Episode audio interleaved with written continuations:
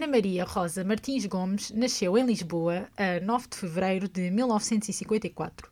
É candidata à presidência da República nas eleições presidenciais de 2021 e pretende ser a primeira mulher a assumir o cargo.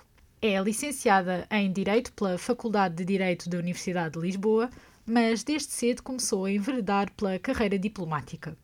É convidada, em 1999, para ser embaixadora e chefe de missão em Jacarta, onde teve um papel fundamental nos acordos de paz que pretendiam garantir um referendo para a independência de Timor-Leste.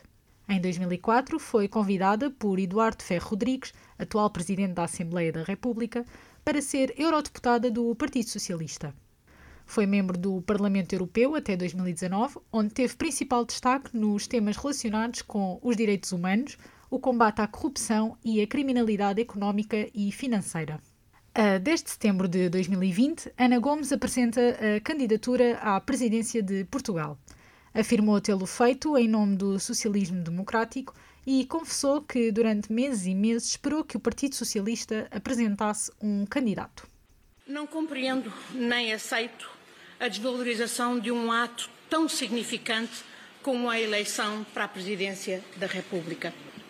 Como pode o socialismo democrático não participar nesta eleição?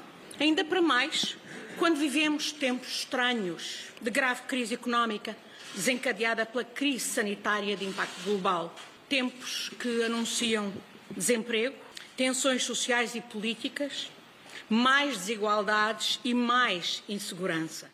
A decisão de concorrer às presidenciais portuguesas de 2021 foi ponderada em conjunto com o marido, António Franco, num processo longo e maturado.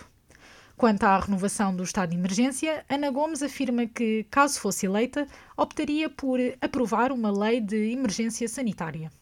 Relativamente à permanência do investimento no Serviço Nacional de Saúde, a candidata mostra-se a favor e considera essencial impedir que 41% dos recursos do Orçamento do Estado para a saúde continuem a ser desviados para os privados.